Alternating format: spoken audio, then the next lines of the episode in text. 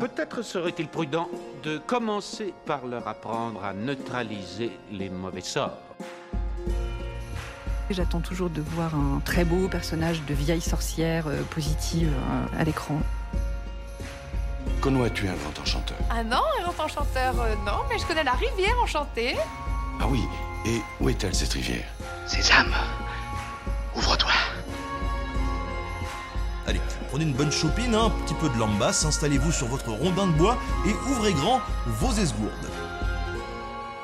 Vous n'avez pas le choix. L'anneau doit être détruit.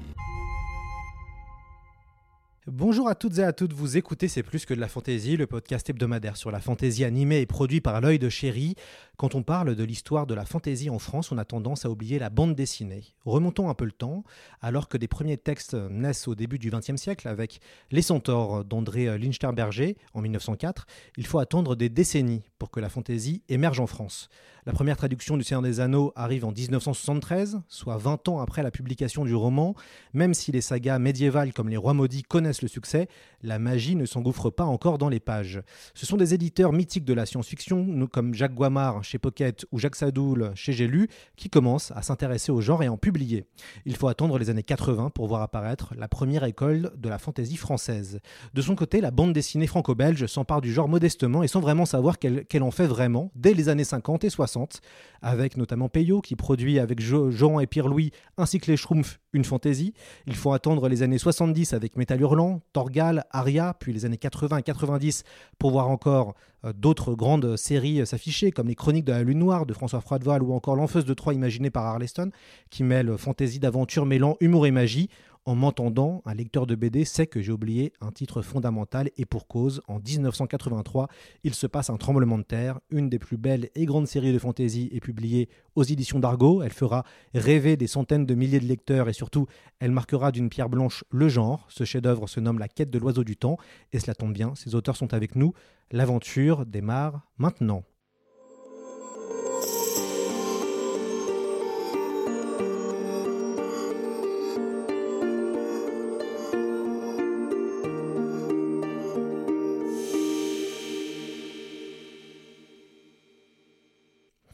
Serge Le Tendre et Régis Loisel, bienvenue dans C'est plus que de la fantaisie. Bonjour. Bonjour aussi. Alors, vous êtes deux monstres, et c'est un compliment du 9e art. Vous êtes les premiers auteurs de la bande dessinée que nous recevons sur ce podcast, et on est évidemment honoré de vous recevoir car vous nous avez euh, transporté à travers vos albums dans un univers incroyable. Vous avez aussi brisé notre petit cœur d'enfant, mais on y reviendra euh, durant la, discussion euh, tous les trois. Serge, je sais que ce projet est né dans les années 70 et non en 1983. Sa naissance en tant qu'album complet a pris un peu de temps. Je crois que tout a commencé, et vous allez me dire si j'ai raison, en 1975 dans la revue Imagine de votre ami Rodolphe, autre grand dessinateur et auteur de BD. Euh, tout à fait. Rodolphe, scénariste, je rectifie. Euh, c'était, euh, c'était une occasion extraordinaire parce qu'il tenait un magazine dans lequel travaillait Jacques Loeb, notamment. En illustrateur, il y avait un illustrateur anglais dont je ne me souviens plus le nom. Alzheimer est passé par là, Chris Ware. Chris Et avec Régis, on avait commencé une première ébauche de la quête de l'oiseau du temps, donc publié en noir et blanc. Euh, ce qui nous a valu euh, par la suite un, peu, une petite, un petit regain d'intérêt.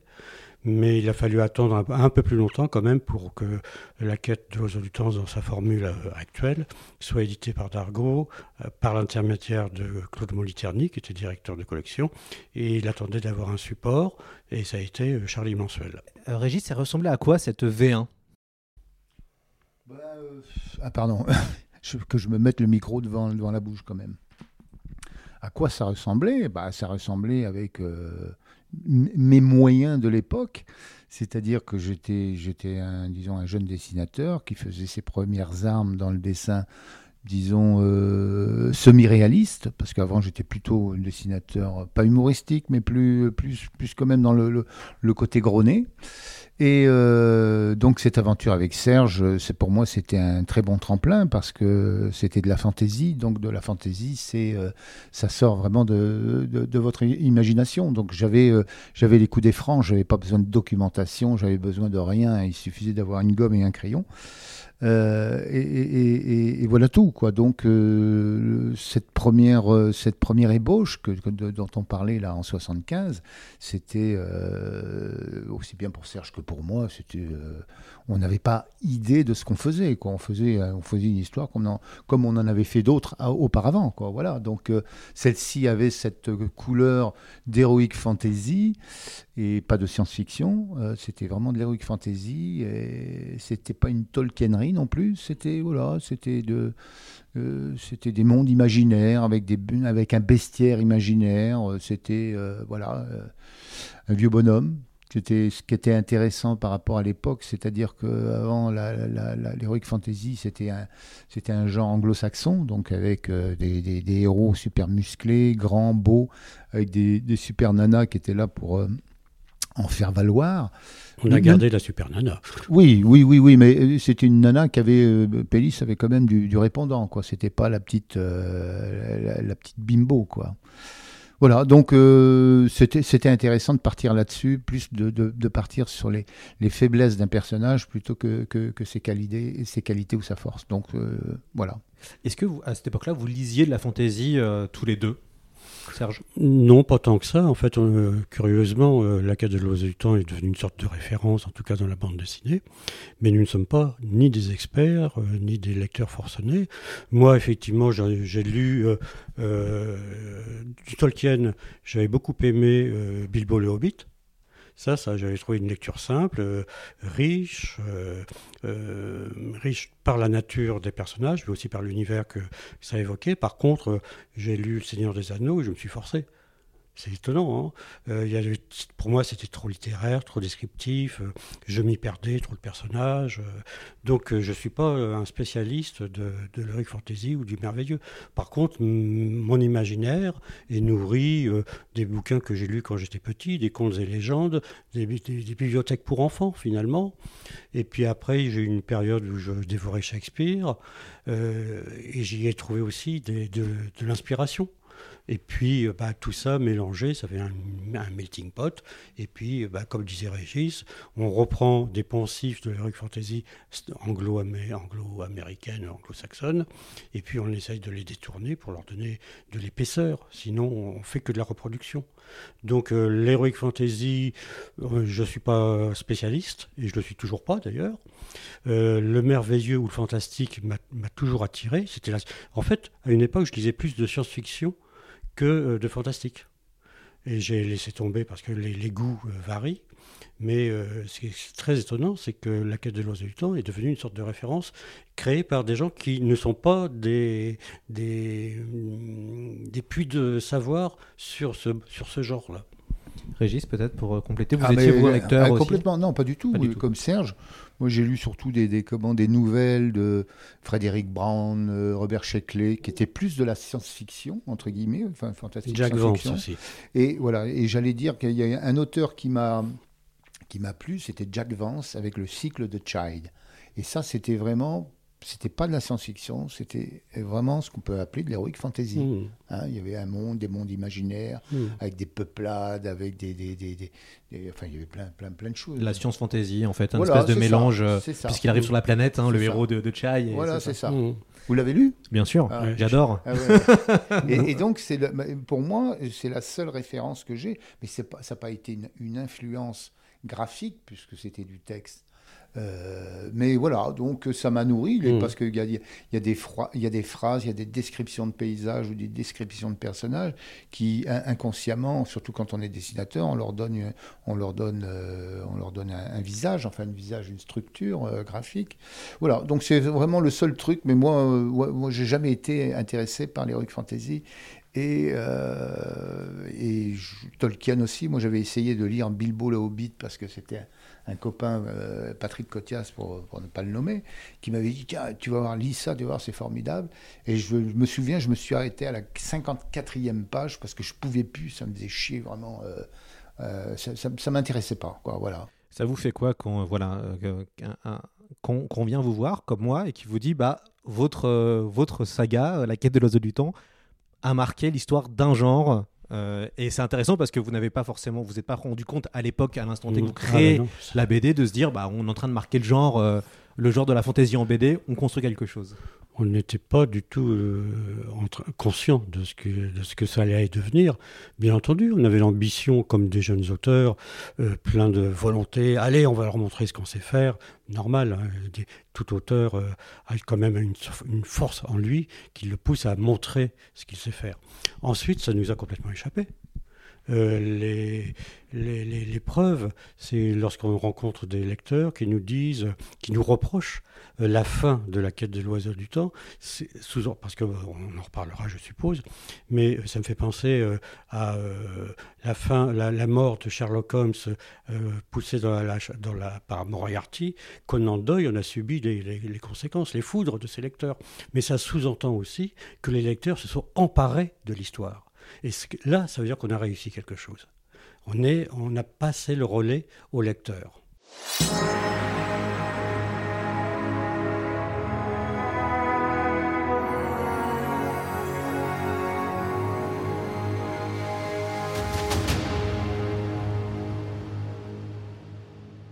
La, série sera après publiée chez Charlie Magazine avec, je crois, hein, rédacteur en chef Mondrica, le créateur du concombre masqué, avant d'être publié chez Dargaud donc en 1983. Euh, Régis Loisel, racontez-nous la naissance graphique du monde d'Akbar.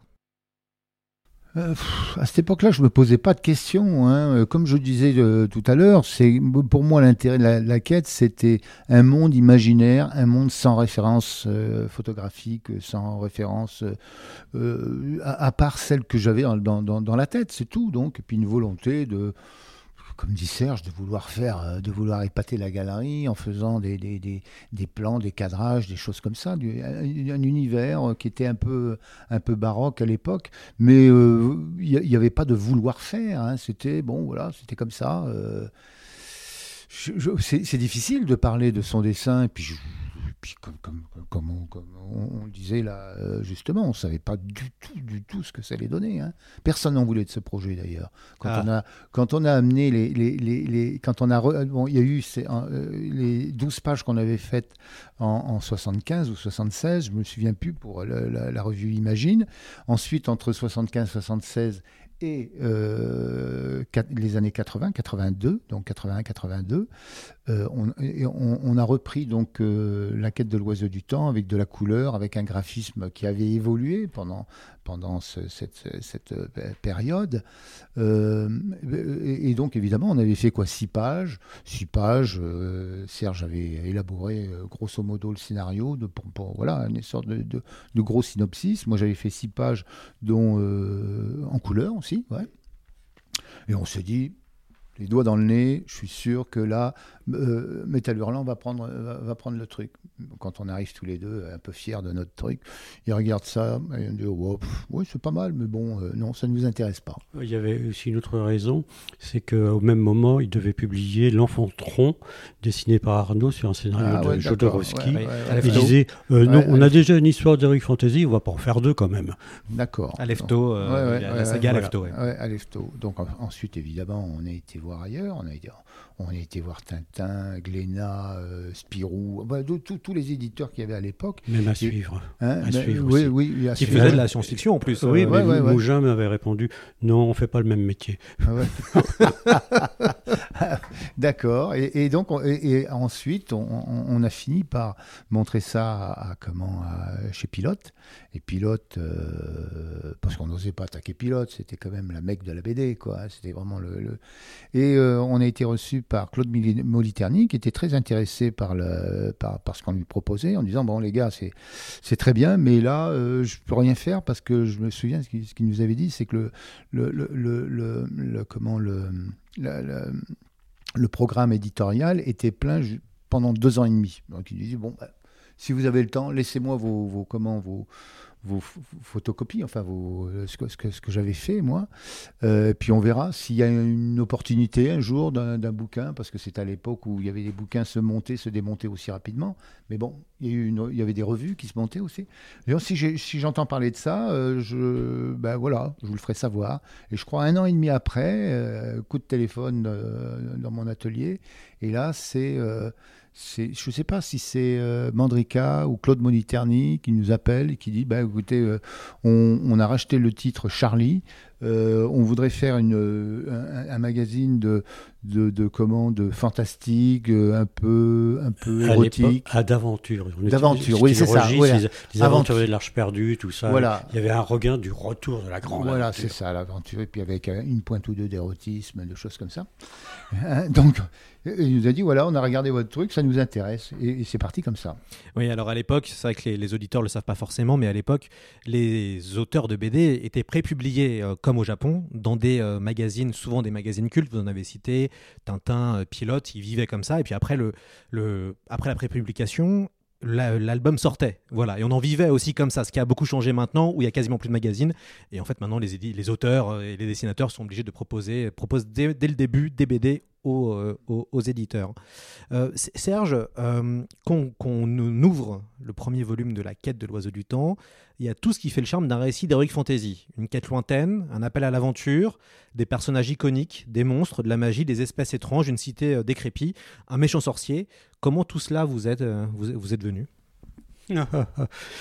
Euh, c'est une question à laquelle j'ai toujours pas réellement trouvé de réponse. Euh, je fais confiance à mon imagination.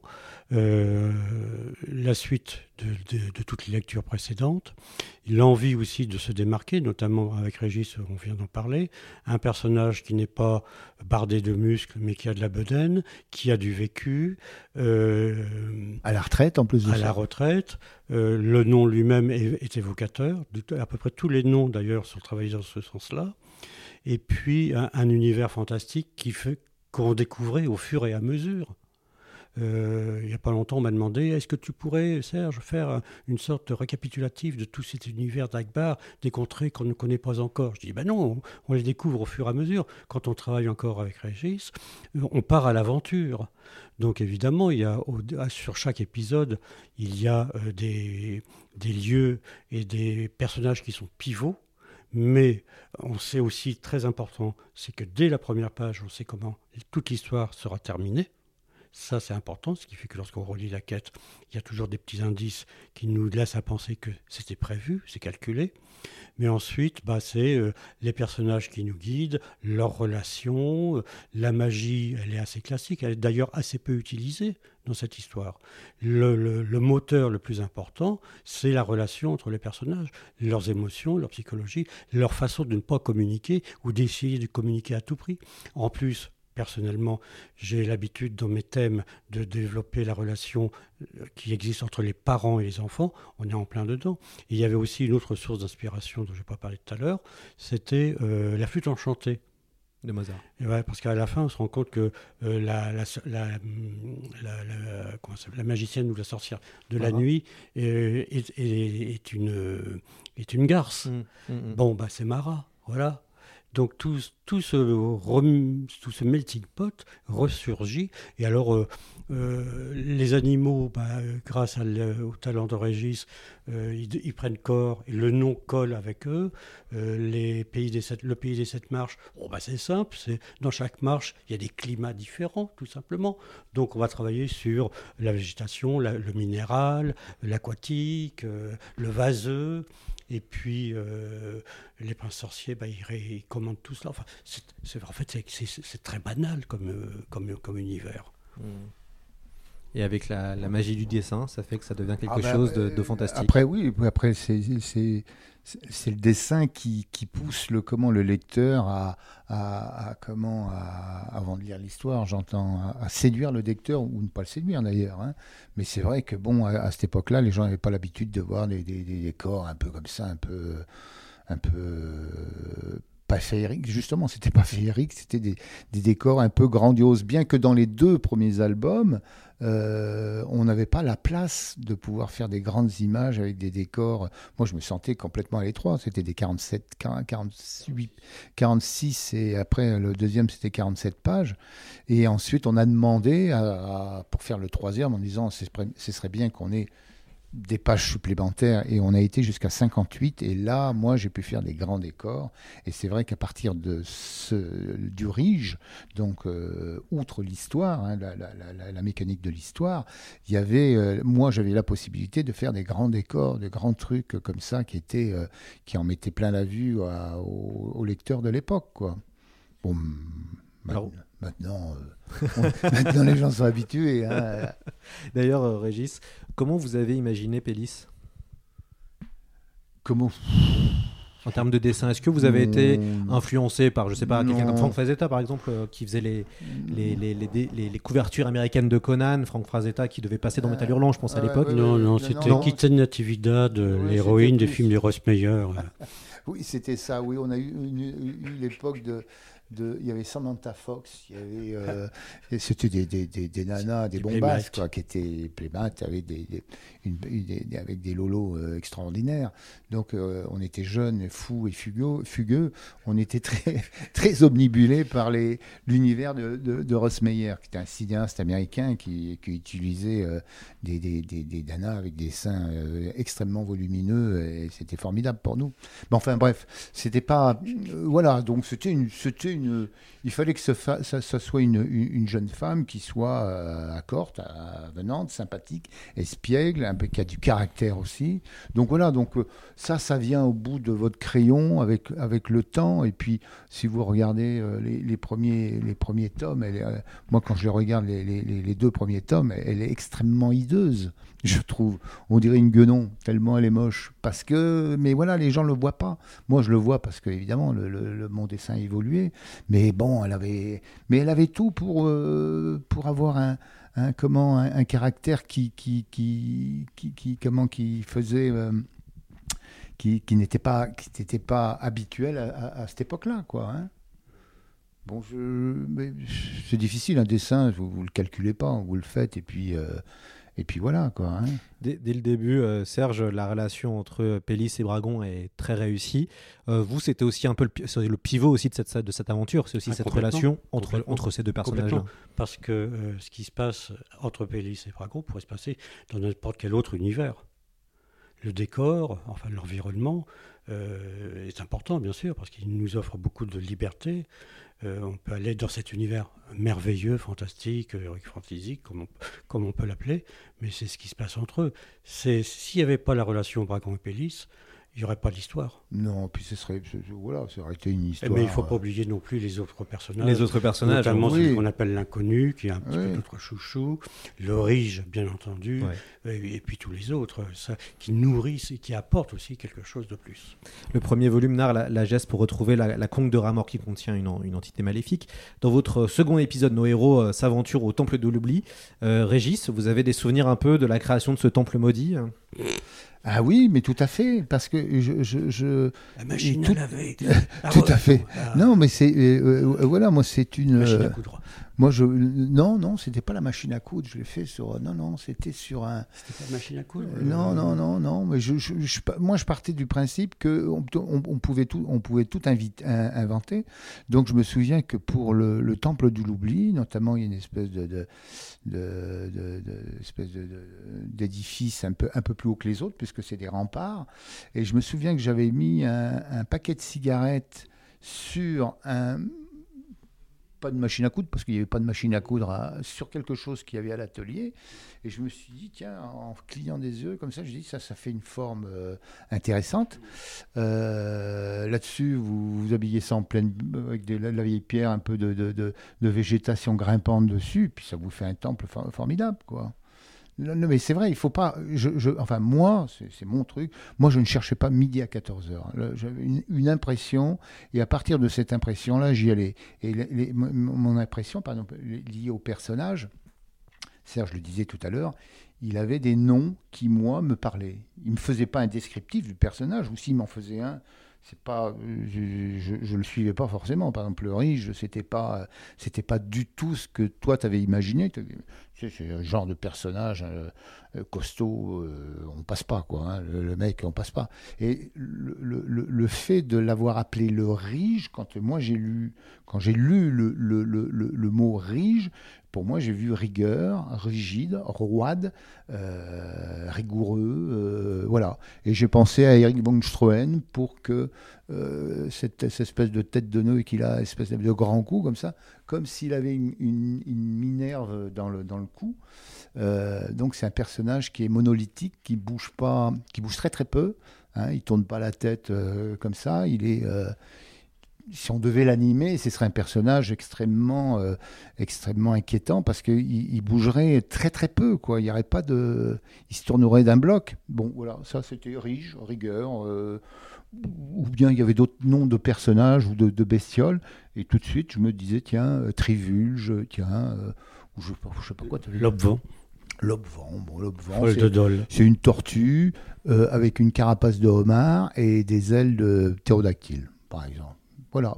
Vous, vous, vous, allez reprendre la couleur à partir du second album, Régis. Alors, c'était Yves Lanco sur le premier. vous allez être aidé sur le deuxième par Laurence Kilissi. Et après, c'est vous qui allez vous occuper de la, de, la couleur. Comment s'est passée cette transition euh, bah, C'est-à-dire que moi, à l'époque, je vivais avec une, une femme dont le frère venait de se couper un doigt. Il n'avait jamais fait de couleur. Et c'était Yves. Il n'avait jamais fait de couleur et le pauvre, eh ben, il ne pouvait plus faire son métier parce qu'il était menuisier, enfin bref, peu importe. Puis ça le faisait chier la menuiserie. Et euh, je lui ai proposé, je lui est-ce que tu veux est-ce que tu veux m'aider à faire les, couleurs? Donc, euh, il a commencé à faire les couleurs. Moi, j'étais là tout le, tout le temps pour corriger les trucs. Hein. Je passais quelquefois des nuits blanches quand on devait remettre les planches. Tous les, tous les mois, les huit planches, je passais une nuit blanche à retaper toutes les couleurs, parce que c'était à l'époque, c'était des couleurs qui étaient faites sur des bleus. Hein. Euh, voilà, donc euh, lui, il a appris le métier comme ça. Ensuite, il a fait des choses chez, avec... Euh, non, pas Laurent Vicomte, euh, Olivier Taffin et, Patrick Cotias, Horn Cœur de Chien. Ensuite, il, a fait plus tard, beaucoup plus tard, il a fait les couleurs de l'Enfeust, oui, c'est ça. Voilà, donc il est devenu coloriste. Et pareil, comme il avait trop de boulot, sa copine à lui, qui s'appelait Laurence Kilissi, qui n'avait pas de boulot, rien. Je lui dis, bah, écoute, si tu veux. Alors que c'était pas du tout des coloristes. Hein. Moi, ça, ça m'arrangeait d'être que je le fasse faire par des gens mais en ayant la main mise dessus quand même, hein, en corrigeant, en faisant des trucs, euh, en faisant des corrections, quoi. Parce qu'on n'est pas coloriste comme ça. Hein, euh. Voilà, donc en fait, euh, et puis ensuite, comme je passais quand même pas mal de temps aux corrections, je, pour le, le, le, troisième, le Rige, j'ai fait mes couleurs, quoi. Puis j'ai continué à faire mes couleurs, voilà. Un petit mot, euh, Serge, sur euh, Bulrog, le lutteur masqué, ancien disciple du chevalier euh, Dragon. Un très beau personnage qui a une très belle évolution d'ailleurs. Oui, mais c'est surtout grâce à Régis. Parce que je me souviens plus quand il est apparu. Oui, il est apparu parce que c'était l'ancien élève de Dragon. Mais son évolution personnelle, c'est un peu l'évolution aussi de notre travail. C'est-à-dire qu'au départ, il n'était pas prévu qu'il prenne autant d'importance. Non, non, pas du tout, pas du tout. Et puis comme c'était un personnage assez énigmatique, de fait, comme il était entre, euh, il était en pointillé dans l'histoire. Mais s'il sert à rien, c'est pas la peine de le garder. Donc Régis, je pense que c'est toi mhm. qui l'as poussé vers quelque chose de plus fin, de la relation entre Bragon et, et, Bulrog, mhm. jusqu'au point final où quelque part il va devenir le maître de sa destinée, puisqu'il échappe justement à ce qui était son parcours obligé, la guerre, le combat, la vengeance, euh, un ancien guerrier, et là il va devenir un sage. Puis il y a une filiation entre les personnages, le Rige, eh ben Dragon, lui, chacun, euh, le, chacun l'élève. Le disciple et le maître, un dépasse le maître. Euh, et il paye le prix pour ça. Tout à fait. Grâce à Dragon. Grâce à Dragon. Il lui coupe le bras. Avec un personnage aussi avec un masque et des yeux rouges, mm. Régis, qui ont fait aussi une figure euh, qui marque les esprits. Ouais, ben ça c'était marrant. Par exemple, j'ai pensé à, à, des masques africains que j'avais vus, enfin des masques, et je sais qu'il y avait une, tête très, très graphique, hein, parce que les, les, les- masques africains sont, sobres et simples. Et je me souviens qu'il y avait, euh, pour entourer un œil, il y avait un gros, euh, un gros, un, gros ovale, et le deuxième œil était un petit, un petit, un, petit cercle. Et je trouvais que c'était intéressant. C'est pour ça qu'il a un ovale sur le. On, prend tout, hein, on n'invente rien. Tout, tout, tout, est, tout est là sous, le, sous les yeux. Il suffit de le voir, il suffit de le reconnaître, il suffit de. Puis un peu d'imagination quand même. Voilà, donc euh, c'était un personnage qui est venu comme ça. Ensuite, euh, évidemment, il était petit, enfin, il était musclé parce que c'était un combattant. Bon, voilà, là-dessus, on lui a mis des poils et on lui a fait une couleur violette. euh, et puis, ça fait un personnage à part entière. oui. Et puis comme il a un masque, on le reconnaît. C'est Voilà. ça. Il y, a deux il y a- il y a- alors, il y a aussi l'autre homme masqué Ah oui. euh, qui, qui apporte l'humour euh, Ouais, ouais, aussi. Parce que ce qui est intéressant dans la quête de l'oiseau du temps, c'est qu'il y a des teintes d'humour euh, pendant la- le sûr. cycle qui fait que ça permet aussi de respirer. Parce que sinon, le, le propos est, assez, est quand même assez lourd. Et, et oui, oui, oui, bah, c'est le faire valoir. euh, il, a, il a une ambition dans la vie qui est très terre à terre. euh, voir euh, Péléis euh, dans sa plus simple, dans sa plus simple expression. Et puis petit à petit, lui aussi, il va évoluer. Il va découvrir euh, d'autres formes de sensualité, de vérité aussi, et donc de sagesse. Mais il y, a un perso- troi- il y a un troisième personnage qui porte un masque. Ah oui, Oui, tic oui. tac, tic tac. Comment il s'appelle? Oui, oui, tout à fait. Ah, Non, bah, il s'appelle pas tout à fait. Non, il s'appelle pas tout à fait. Il s'appelle m'avez Fold Dole. C'est ça, Fold. Ouais. Ce qui est intéressant avec l'homme masqué, c'est que moi, je, on- le, lec- le lecteur aussi peut s'identifier à lui. Bien sûr. complètement. ouais. C'est le, per- enfin, c'est le lecteur en fait. Enfin, Complètement. pour moi, je Ouais, le vois bah, comme tout à fait, tout à Et, fait. et d'ailleurs, dans le dernier album, euh, c'est lui qui raconte l'histoire aux petits-enfants. C'est ça. Et je pense que Régis a introduit un petit clin d'œil. Je pense qu'il a dû me représenter âgé de 75 ans oui, environ, oui, à peu près. ouais. à peu près. Parce que, bah, effectivement, euh, on, on est, on- je suis, et Régis l'est aussi, conteur de cette histoire. Et c'est une sorte de petit raccourci. euh, petit Alors, pour l'anecdote, par exemple, cette euh, note humoristique et ce personnage est venu vraiment par accident. Parce que quand, euh, quand, quand Dargo, enfin, quand, oui, enfin, oui, Dargo, Charlie Mensuel nous a, nous a, a accepté notre, notre, notre Projet. projet, on s'est trouvé tout de suite, parce que il y avait un an et demi qui s'était passé entre le moment où on les a présentés et le moment où ils ont accepté. On avait laissé un petit peu tomber le scénario. hein. Et on s'est retrouvé, il fallait absolument faire huit pages, enfin donc il y en avait déjà six de fait, huit pages pour, euh, pour euh, comment, pour, euh, pour, pour être pré- prépublié. Et on s'est retrouvé tout de suite dans une, tu te souviens pas, on s'est tout de suite retrouvé dans une impasse Oui, oui. scénaristique. On voulait faire de la magie, je te dis, oh non, tu sais, les espèces de trucs. Et il- il fallait faire avec ce qu'il y avait déjà. Et il y avait six pages, il y avait un mec, ce petit, bon- ce petit, ce petit euh, l'inconnu, ce qui est devenu l'inconnu, qui regarde Pélis, parce que j'avais fait ça comme ça, qui regarde Pélis en train de fouetter le machin, et puis il dit, wow, quel cul. Et donc, c'était un personnage. Moi, j'avais rajouté ça parce que je trouvais ça rigolo d'avoir. Mais euh, il il avait aucune destinée, ce personnage. Mais quand on a eu notre problème scénaristique, on s'est dit qu'est-ce qu'on il faut absolument qu'on trouve quelque chose et on a utilisé Mm. ce personnage euh, donc euh, qui se qui, qui, qui se mettait un casque sur la, la, la tronche oui, oui, ça. Euh, voilà. Pour délivrer pour Pélis. délivrer Pélis, Qui ouais. était dans la, avec les femmes. et grâce à lui donc grâce à lui oui, euh, la, la quête de l'oiseau du temps a pris un, un- un tournant un peu humoristique Le troisième album, qui est peut-être mon, mon préféré, euh, voit apparaître le Rige. Donc, on en a parlé, le meilleur chasseur d'Akbar, un anti-héros mystérieux et charismatique. Euh, on pense d'ailleurs à la chasse du comte Zaroff hein, dans, cette, dans cet épisode. Euh, J'ai j'ai le sentiment qu'il s'agit, et ça confirme hein, ce, ce qu'on vient de dire, qu'il s'agit d'un des épisodes les plus maîtrisés en termes d'action et de narration. Unité de lieu, unité de temps, unité de personnage. Et puis. euh, une parenthèse dans l'histoire Oui, et puis Ouais. l'histoire pourrait se lire indépendamment, Indépendamment. de la carte de l'oiseau du temps. C'est ça. C'est, euh, je pense que les, dans les contes japonais, il doit y avoir ça. Le maître qui, enfin, l'élève doit dépasser le maître, mais là, c'est le maître qui provoque le dépassement de l'élève, quitte à en payer le prix. Donc, un passage de relais. C'est exactement ce qu'on a essayé de faire. Et, euh, et effectivement, ça marche bien mieux parce que bah là, euh, il y a un personnage qui est très fort. Il y a une relation Bragon qui ne veut pas aller plus loin parce qu'il sait qu'il va falloir en payer le prix. Et le prix qu'il a à payer euh, représente une épreuve de plus pour lui qui lui permet de d'évoluer, de grandir. Et ça donne de la noblesse au riche aussi.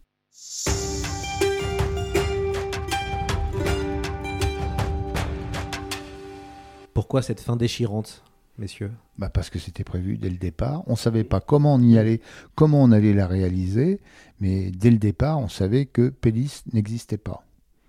Et alors voilà, ben après il faut, après, il faut, après, il faut l'amener, ça, hein, ce truc-là. C'est pas, euh, c'était pas évident. Donc, toute l'histoire, enfin, pas toute l'histoire n'a pas été construite pour ça, mais il fallait, on savait que nous, à un moment, il fallait qu'on arrive à cette conclusion-là, et c'était pas évident, quoi. Enfin, voilà, après, ça a fait la fin que. Bah, l'idée, c'était quand même de tromper le lecteur, de le berner. Euh, on a un petit côté sadique, et quand on écrit une histoire en se disant, si on y arrive, c'est que du plaisir, parce que quand dans un film ou dans un roman on est surpris, étonné, stupéfait par la fin, quel plaisir, même s'il y a frustration. Et donc euh, si on est arrivé à ça, c'est que du bonheur. On vous en parle encore hein, de cette fin. Ah oui, souvent, il y a des gens qui disent mais c'est pas possible. Il y a des gens, mais ils étaient euh, complètement. Il y en avait certains qui comprenaient pas comment on avait pu, mmh. comment on avait pu éliminer ce personnage central qui est Pélis surtout de cette manière, parce ça y avait quand même un côté poétique, très onirique. Quand même, euh, très onirique oui, pas mais poétique, elle n'est pas. C'est annoncé dès le début.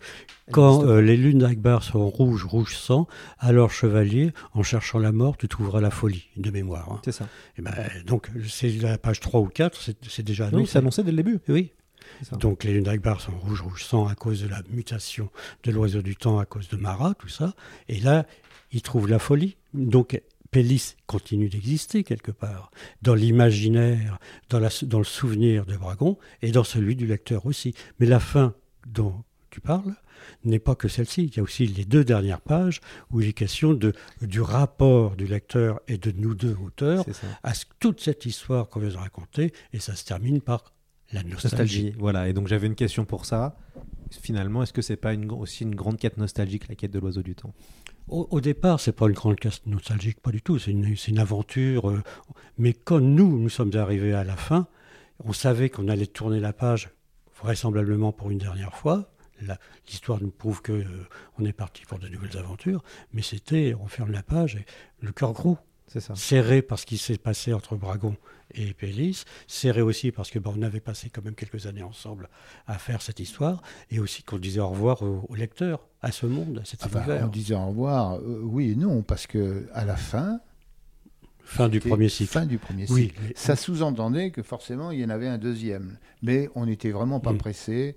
Lui, avait, tu faisais Léa à cette époque-là. de Antoine. Moi, j'avais en tête de faire Peter Pan. Euh, donc, euh, on s'est dit, on va se laisser le temps. Puis après, bah, le temps, le temps passant, euh, il y avait beaucoup de gens qui nous disaient, bah alors la, la quête, la suite, et puis, puis voilà. Puis moi, je n'avais pas envie de la dessiner parce que parce que j'étais sur autre chose. Serge avait, avait aussi d'autres trucs. Alors c'est comme ça qu'on s'est dit, bon, on va faire on va faire le deuxième cycle parce qu'on avait rencontré un dessinateur qui s'appelle Lidwin, Lidwin pardon, et qui était qu'un formidable dessinateur et qui était, euh, qui était tout à fait ouvert pour, euh, pour reprendre la suite. On, va faire une petite pause musicale avec la bande son originale du jeu vidéo La quête de l'oiseau du temps, composée par Charles Gallet.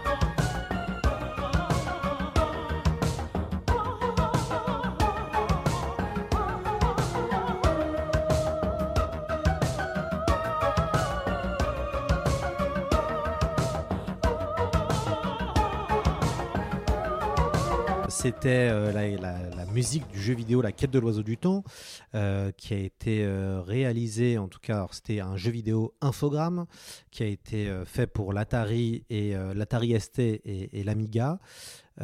Quelle a été votre réaction quand vous avez su qu'il allait avoir un jeu vidéo à l'époque, au moment où le jeu vidéo était populaire, mais c'était pas ce que c'est maintenant, une Oui. immense industrie? Euh, D'abord, euh, stupéfaction, bon, très bien. Ensuite, grand plaisir. Et après, grosse déception. Parce que grand stupéfaction, on dit, ah bah bon, euh, on, on va faire un jeu vidéo, euh, très bien. Grand plaisir, ah bah c'est super, on va découvrir une nouvelle, une nouvelle façon de raconter l'histoire. Déception, c'est ça le jeu vidéo? Moi, j'ai rien compris, j'ai pas réussi à y jouer. Euh, ouais, ouais, non. Bah, à l'époque, les jeux vidéo, ça fait rien Oui, à voir. oui, puis- C'était quasiment quelques années après le ping-pong euh, sur les écrans. tu enfin, Et euh, j'ai rien compris euh, au jeu. Moi, moi, moi- moi non plus, de toute façon, je ne suis pas joueur de, de- de jeux vidéo. Et puis, en plus de ça, euh, on n'a pas eu de bol parce qu'on est arrivé juste au moment où il y avait un autre, je serais incapable de dire quel système euh, venait de naître euh, et qui a complètement révolutionné. euh, Peut-être la Super Nintendo, peut-être. Peut-être, parce qu'il y a eu Atari, Atari et puis l'autre truc, là, ça. Amiga. Amiga, ça, ça complètement, c'est complètement disparu. Ouais. Après, il y a eu très, la. Nintendo, Mega Drive. Ouais. On était sur d'autres types de pixels aussi. Voilà, Ouais. et donc c'était plus du tout le même truc. Et, et- et, euh, comment, euh, euh, le, comment le passager du vent en avait fait les frais comme nous, d'ailleurs. Mm. Il Ah, avait oui. commencé par les passagers du vent et ensuite il a fait la quête. Ouais. Et puis là, bah, ça l'a pas du tout. Alors on peut, on, on peut dire que la quête a, le- a inspiré des auteurs.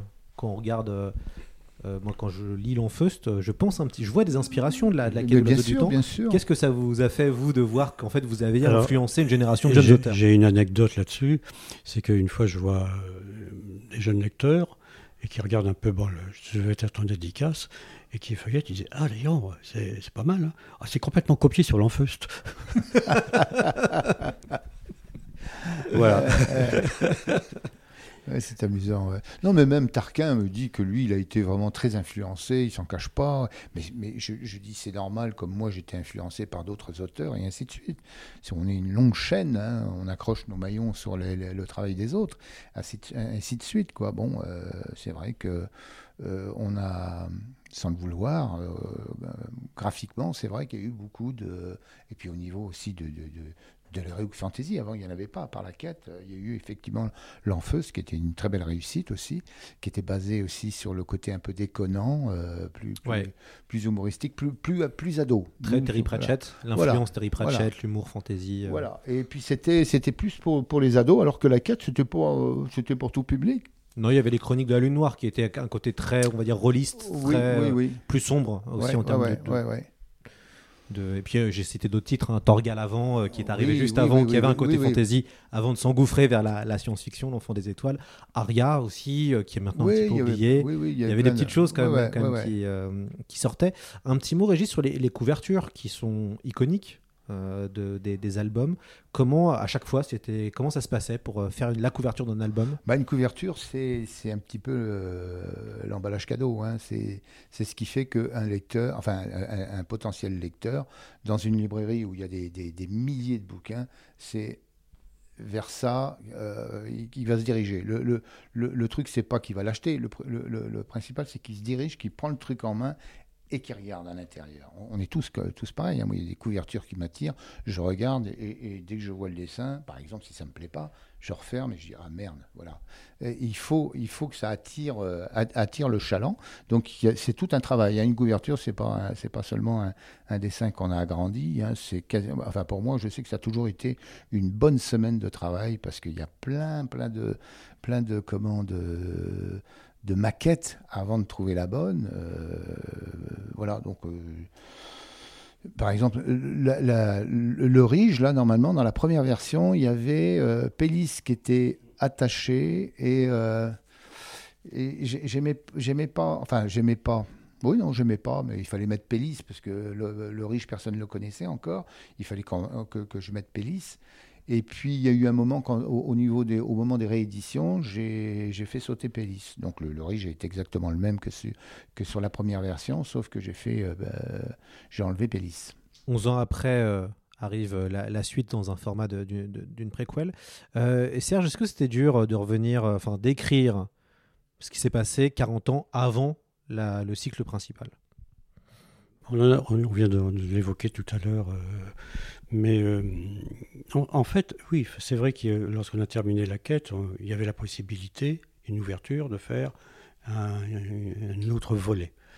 Euh, donc Régis était parti sur Peter Pan, moi j'avais toute collaboration, et puis euh, il y avait la demande, c'est sûr, mais en même temps, on ne savait pas trop si on en serait réellement capable. On a un moment chez Régis, on s'est mis de côté, ouvert une bonne bouteille, Mhm. merci, deux verres, et puis on s'est dit, on va voir ce qu'on est capable de faire. hein. Si on n'y arrive pas, personne n'en saura jamais rien. Et puis, si on, y arrive, on peut aller un peu plus loin. Et en cinq minutes, quasiment, on était déjà dans l'histoire. C'est-à-dire qu'il y a euh, Mhm. une sorte de d'aller-retour et il va se passer ceci, il pourrait se passer cela. Et à ce moment-là, au lieu de faire le scénario, enfin d'apporter un scénario tout seul dans mon coin, vu qu'on a quand même suffisamment travaillé ensemble sur les quatre fois premiers tomes, on s'est dit cette fois-ci, on va travailler ensemble sur la conception. Mhm. Et là, c'est c'est que du bonheur. Parce que ça évite d'abord tous les écueils d'une collaboration qui pourrait amener des, euh, des difficultés, parce que là, on, se met, on est raccord. Donc, ça a été euh, très, je dirais rapide, pas forcément, mais très efficace. Et puis après, il a fallu, comme dit Régis, trouver le dessinateur. On ne l'avait pas Mhm. trouvé à l'époque, je ne me souviens pas, euh, puisqu'on oui, oui, ne savait pas qu'on allait l'écrire. Ouais. Et Lidwin est, est apparu, il avait fait un dessin, juste un dessin Ouais, ouais, un dessin comme que j'avais trouvé superbe, habité. Et à partir de là, bah, on, a, on a essayé de, de l'impliquer. Et ça a pris du temps quand même. hein. Ah, ça a pris du temps. Il a mis quand même 5 ans hein, pour. euh, Ouais, alors vous co-scénarisez, euh, Régis s'occupe de la mise en scène et de la couleur, Mm. euh, et vous publiez donc euh, l'ami Javin. L'ami Javin. Javin, c'est Javin, Javin. j'aurais dit Javin, C'est- Javin. Pélis, c'est pas Pelis. Je- je- C'est ça. Ouais. Le- Le- non, le- je- ouais. Hein? Pélis. Moi, je dis Pélis. Oui, moi Pélis, aussi. Ouais, non, mais Ouais. parfois, à un moment, il y a des gens qui me. Tu sais, je rajoutais un, un- un accent aigu sur le Oui, E de oui, oui. Pélis quand tu quand avais le dos tourné. ouais. Et, et je trouve que euh, cet album est très maîtrisé et, et synthétise euh, le mieux ce qu'est la saga, euh, finalement. On a de l'aventure, du Sense of Wonder, mais aussi de la tragédie. Euh, euh, l'aventure- à la du, fin. du quoi Du, du Sen- Sense of Wonder, c'est le, le sentiment de merveilleux qu'on doit Ah, recevoir, qu'on doit, qu'on doit avoir Mhm. dans toute bonne œuvre de SF ou de fantasy, Ah. le truc d'être plongé. Et je trouve que celui-là vraiment synthétise pour moi euh, tout ce qui avait été fait avant et tout ce qui allait peut-être arriver après.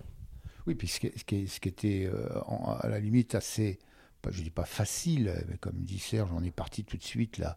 On, a pris Bragon dans sa jeunesse, quoi. Donc euh, on sait, euh, on sait vers, vers quoi il va aller. On sait qu'il a rencontré le Rige, parce qu'on avait quand même pas, pas mal de bornes. On savait que Bragon allait, allait croiser forcément des personnages du, du- premier cycle.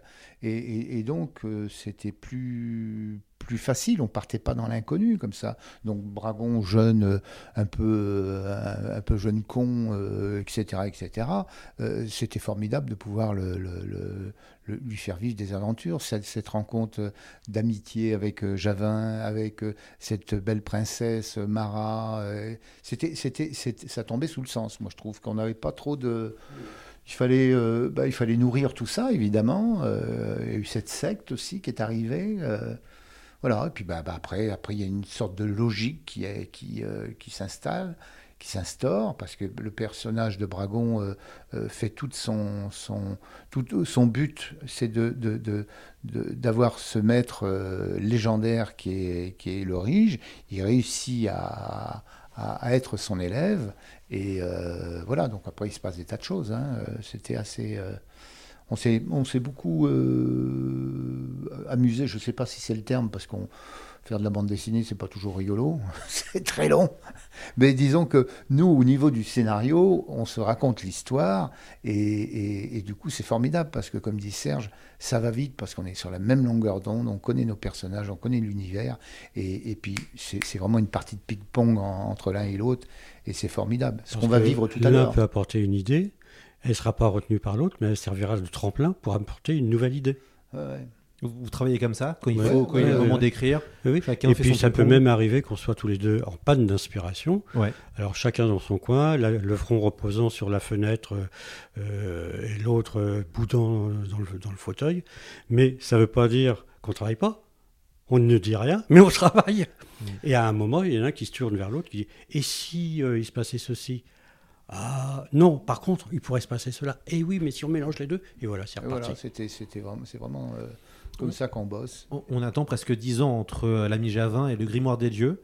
Euh, C'était important pour vous 10 de. ans, non. Mais 80, euh, c'est- on a presque 10 ans. Hein Waouh. 98. le- 2007.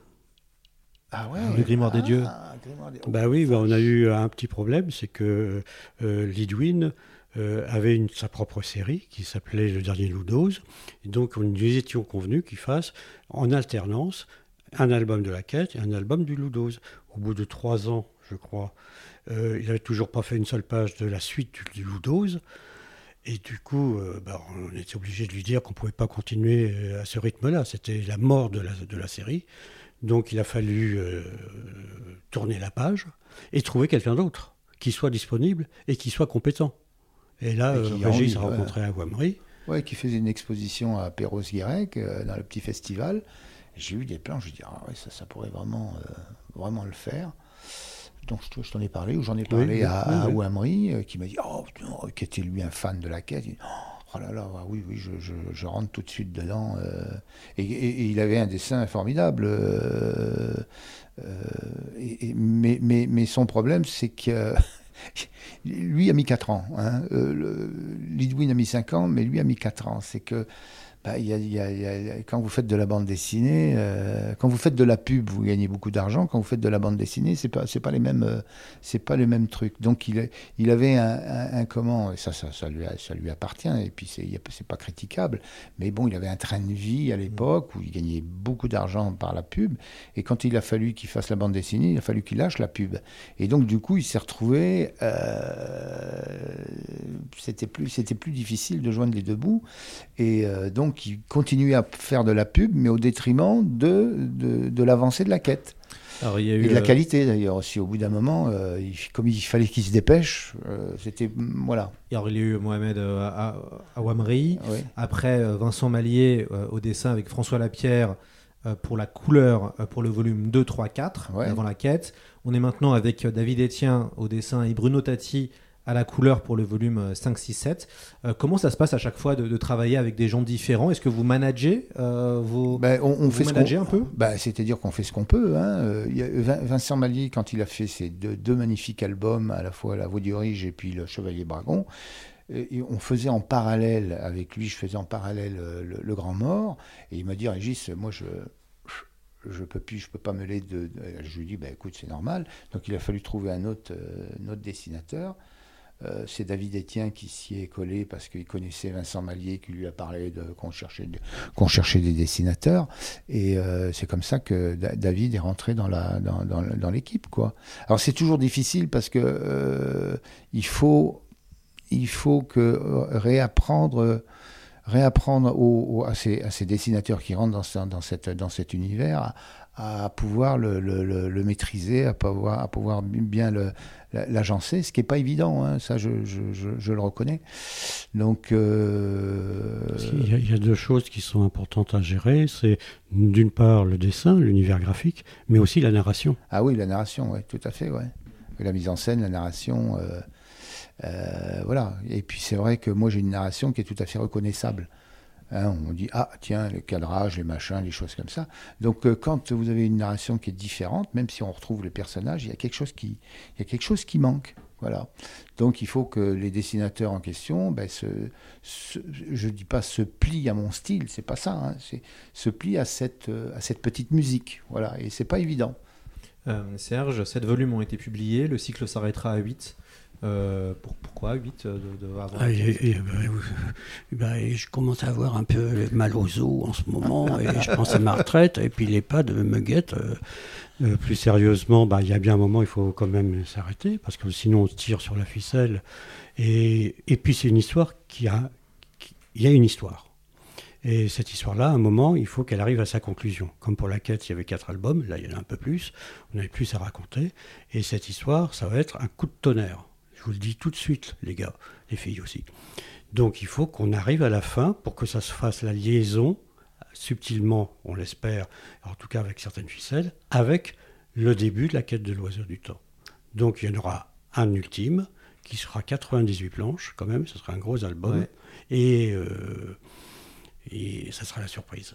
Mais c'est- attention, c'est pas une ultime, c'est la fin. Non, Voilà. c'est la fin du de- avant la- deuxième on- cycle. On parle de avant la quête. Ah ouais, d'avant la quête. Puisqu'après, il doit avoir, après la quête, euh, votre. Ah, bonne question. L'ultime cycle avec Monsieur Régis qui reprend les Ah dessins. ouais, mais ce sera un seul et unique album. Donc la folie, on assistera. voilà, on en revient. Bragon, de Bragon. Bragon, euh, Il sera vieux. il sera vieux, il sera toujours perdu un peu dans sa folie. Et puis, euh, puis voilà. Ultime tome, limite roman graphique. Voilà, jusqu'à la mort physique de Bragon. Voilà, le, le, le, le, Hmm. le- le truc sera, on peut dire En que la fait, mort physique. si on prend un peu de recul, la quête de l'oiseau du temps, c'est plutôt la vie du chevalier Bragon. Ouais, C'est ça. ça. Tout à fait.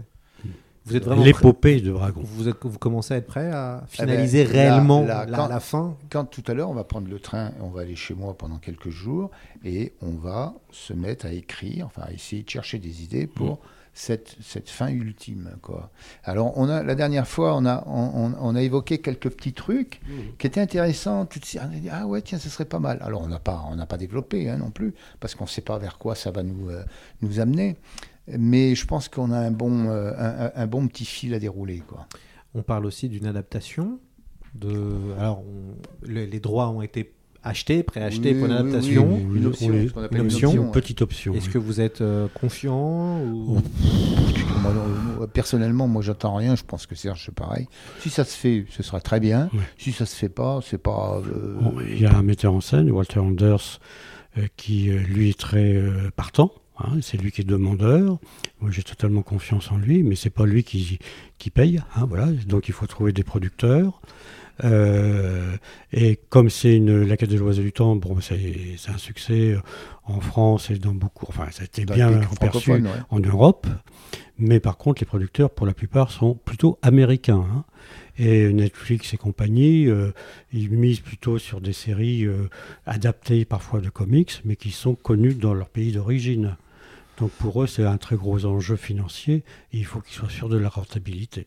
Donc pour l'instant, c'est pas encore fait. Oui, ça, ça attaquerait plutôt le, le, le, marché euh, européen, puisque ça a été vendu un petit peu dans toute l'Europe. Ça a été vendu aussi, ça a été, euh, c'est sorti au, comment, aux États-Unis. Euh, mais bon, c'est pas, c'est pas des. des- Et un dessin animé, La quête de l'oiseau du temps, vous penserez peut-être plus faisable, vu qu'on est maintenant un pays, un des grands pays de l'animation euh, Non, je sais internationale pas, on n'a pas eu, on n'a pas eu cette, euh, cette demande. Et puis, euh, Il n'y a pas eu de proposition. ouais. Alors vous savez bien que Dargo est- aime, faire, aime prolonger ses séries quand les, les auteurs ne sont plus là. Alors, on va pas parler de malheur, mais est-ce que, vous, est-ce que si un jour un jeune veut venir vous voir et dire je veux, je veux faire des aventures dans votre univers, est-ce que vous, sur le principe, vous êtes plutôt partant ou pas du tout? Bon, c'est- Moi, j'y ai pas réfléchi à Non, ça. non. Puis, puis le cycle, euh, on, on va finir, enfin, on espère finir le, euh, la- vraiment le cycle total de ce personnage, et, et ça rejoint ce que dit, ce que, ce que dit euh, comment euh, Serge. C'est en fait, c'est l'histoire de Bragon, Tout à fait. tout Bragon. Alors après que qu'on puisse euh, il y avait, ouais, euh, quelqu'un qui voulait faire le- le- une histoire parallèle de- du fourreux, le bébé fourreux, les machins comme ça. le nid du fourreux. Ou la, la jeunesse du riche, par Euh, exemple. ouais, non, Oui. voilà. Alors on peut, on peut aller dans ces trucs-là, mais Oui, est-ce oui. que c'est bien intéressant? Je sais pas. hein. Personnellement, on ne sera pas là pour le voir. Non, si puis il faut des personnages qui, qui l'étoffent.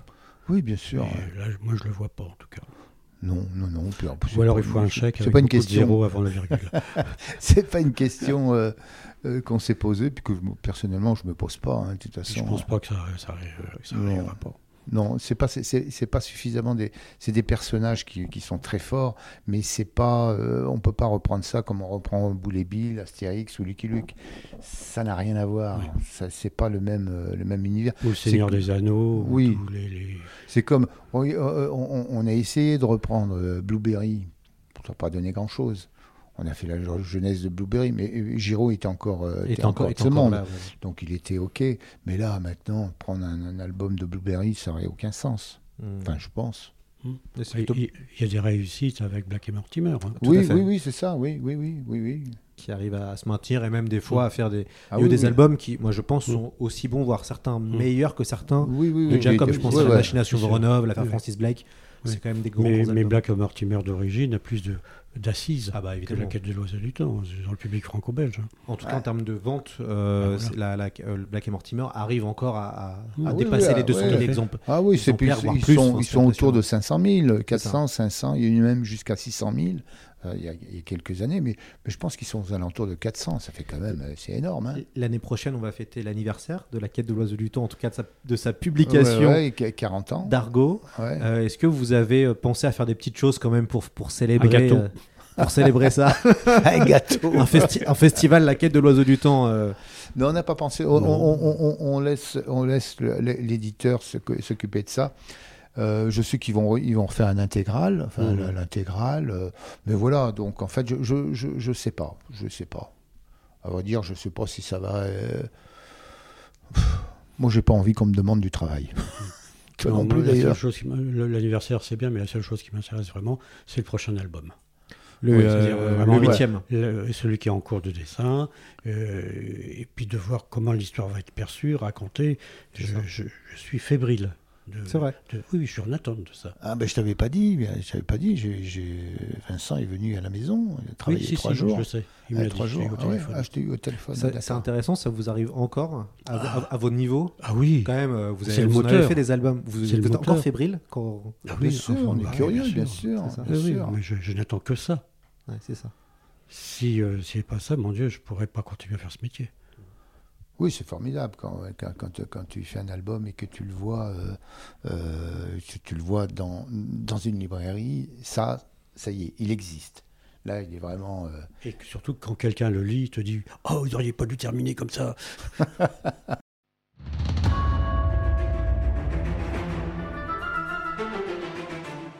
Vous avez quand même connu plein d'évolutions dans la bande dessinée. Comment vous percevez euh, ce qui est en train de se passer en ce moment? Il y a beaucoup plus d'albums qu'avant. Euh, ça devient compliqué euh, d'arriver à, survivre dans un milieu où il y a autant de production. Comment euh, l'arrivée du manga aussi maintenant qui, commence à devenir, qui remplace hein, les jeunes lisent du manga, ils vont pas forcément vers du franco-belge, qui pose plein de questions sur l'avenir du, aussi du, lectorat. Comment vous voyez toutes ces évolutions de, la bande dessinée en ce moment? Bah, c'est pas, ça joue pour notre faveur, c'est sûr. Quand on voit les chiffres de vente, pas simplement, pas simplement sur la quête, d'une façon générale, sur la bande dessinée franco-belge, le manga a absorbé presque sur l'année passée, et grâce aussi au chèque euh, culture, passe culture, presque 50%, je pense, des, des passes culture ont été euh, utilisés pour acheter du manga. hein.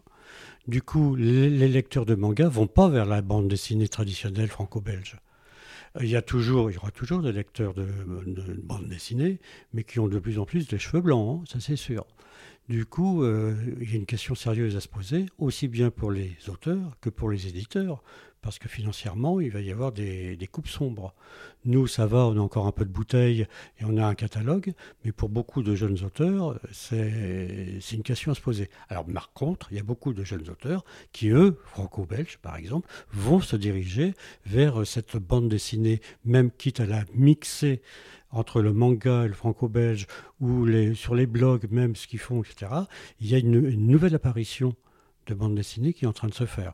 Je pense que de mon côté, je suis complètement dépassé, donc je vais continuer à faire ce que j'aime, mais pour les auteurs à venir, ça va être compliqué.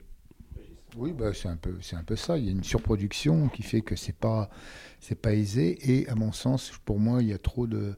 Mais bon, après, c'est, ça, n'engage que moi. Je vois trop de bandes dessinées, euh, soit autobiographiques ou soit. euh, Il y a, y a, plus, il y plus ce- ce- cet univers. euh, enfin, il y a plus. Il y a encore. Il y a encore. Hein, c'est pas ça que je, veux dire.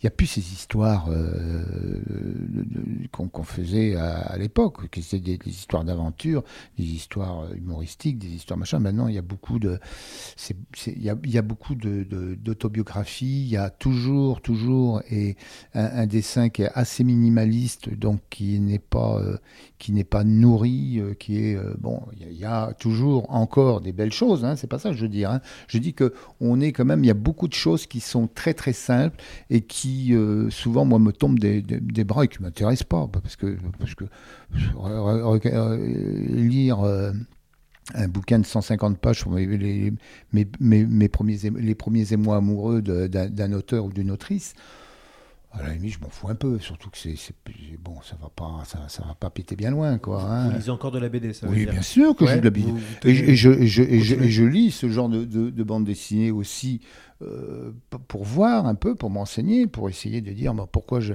pourquoi je suis pas je suis pas en accord avec ça? Bah, tout simplement parce que je, ça, ça me fait pas rêver, quoi, ou ça me, ça me, ça me transporte pas, quoi. hein. Après, c'est des histoires de goût, hein, parce que depuis que le, en fait, depuis que le, le le comment on appelle ça le, le CBD intégral le comment on appelle ça les les ce qu'on voit là partout c'est les Les, les romans graphiques, on va les dire. peu. romans graphiques ouais, ça, hein. chercher le roman graphique je sais toujours pas trop ce que ça veut dire mais enfin bon le roman graphique existe c'est-à-dire des histoires complètes en général en noir et blanc avec un dessin très très très un peu minimaliste euh, ça, ça a touché euh, la grande presse. Hein, parce qu'il y a eu des gens qui, euh, ont fait des trucs sur, sur euh, sur euh, des trucs un petit peu politiques, des choses comme ça. Et c'est très bien que ça existe. hein, c'est pas ça que je, mets. Mais je crois qu'on s'est engouffré là-dedans. Et du coup, euh, voilà, il y a beaucoup de, beaucoup de romans graphiques qui, ne, qui, qui sont, à mon sens, euh, un peu inutiles, qui encombrent un petit peu les étagères des libraires. Et pour des. Voilà, mais ça, c'est. je- je- Une fois de plus, je m'ex- je m'excuse de dire ça. Mais bon, il faut. il faut- voilà, je- vous me posez la question, je- je- j'essaie d'y répondre. Il, il y a, par contre, il y a aussi des, des bandes dessinées qui sortent un petit peu des normes de ce que tu dis, Ouais. euh, Ah oui, qui sont à mi-chemin. Et je pense à un scénariste qui est malheureusement disparu et que je trouve exemplaire, qui me donne envie de continuer à faire de la bande dessinée parce qu'il ouvre des portes, c'est Hubert. Hubert, mais tout à fait. Ouais. Quand j'ai découvert son travail, notamment Joe la pirate, j'ai dit waouh, on Ah est capable non, mais- de faire ça. bien sûr. C'est magnifique. Ouais, oui, moi, Ça je mettais qu'une catégorie, hein, je mets pas toutes les catégories, hein, on s'entend. Hein. J'ai, vraiment, il n'y a pas de là-dessus, il n'y a pas de, y a pas de problème, quoi. Euh, je voulais rajouter quelque chose, mais je me souviens plus. Est-ce que vous avez toujours envie, tous les deux, de, Oui. de faire de la BD euh, Ça Ah, va oui, oui, êtes, oui, oui, oui, tout De- à fait. ouais. Pas, pas simplement de faire de la BD, de raconter, de des, raconter histoires. des histoires. Et la BD, c'est le fait, moyen ouais. d'utiliser. Je ne sais pas dessiner, je sais mal écrire, je ne sais pas danser, quoique, certains m'ont vu. Euh, voilà, et donc euh, je ne sais pas faire du cinéma, de la télévision, et j'ai du mal à répondre à une interview radiophonique comme ça, là, euh, sur un blog, certainement très intelligent, passionnant. Mais la BD, euh, en fait, moi, ce que j'aime, c'est écrire des images. Et la deuxième chose, en dehors de écrire l'histoire et le mettre en image, c'est la participation avec le dessinateur ou la dessinatrice. C'est enrichissant, c'est excitant, c'est passionnant. Oui, ben moi, c'est vrai que c'est- très passionnant de travailler avec un, co-auteur. euh, c'est formidable, ça va beaucoup plus vite et puis c'est plus, plus réjouissant. Quoi. Il, y a, il y a vraiment un contact, il y a vraiment. euh, et quand on est content, on finit avec euh, une cigarette ou avec un bon verre de vin rouge, et on- avec, avec le sourire. Et puis, euh, Toi, Lennon, moi, McCartney. Ce sera le, le- le- le mot de la fin, c'est la fin de notre épisode. Un immense merci, hein, Régis Loisel et Serge Le Tendre, pour votre présence et votre attention d'avoir joué le jeu du, euh, du podcast. J'espère qu'on vous retrouvera, soit sur C'est Bah, plus que de la. SF, soit sur C'est plus que de la fantasy. Avec plaisir. Vous en avez produit tous les deux. Oui, oui, oui. Et puis, euh, vous avez aussi fait de, de très autres grands albums. Euh, je, je suis un, le grand lecteur de Chinaman, euh, qui a un- une BD qui m'a beaucoup marqué, euh, pareil, quand je la lisais à l'adolescence. Peter Pan était aussi un, un choc pour Régis, pareil, quand j'ai lu ça, quand c'est sorti. Ouais, ouais. J'étais très choqué, aussi ouais, jeune lecteur de BD, où je me disais, mais, mais qu'est-ce que c'est que ça? Ah oui, c'est pas le Peter Pan qu'on connaît. Euh, mais c'est- génial et je serai un plaisir de vous revoir et merci encore vraiment pour votre temps. Euh, et puis euh, on se retrouve pour les auditeurs euh, lundi prochain, dont c'est plus que de la SF, avec l'auteur Laurent Godet pour son Chien 51 qui vient de sortir chez Actes Sud, un auteur de littérature généraliste qui se met à faire de la SF. Tout le monde commence à trembler. Merci encore à vous, messieurs. Merci beaucoup.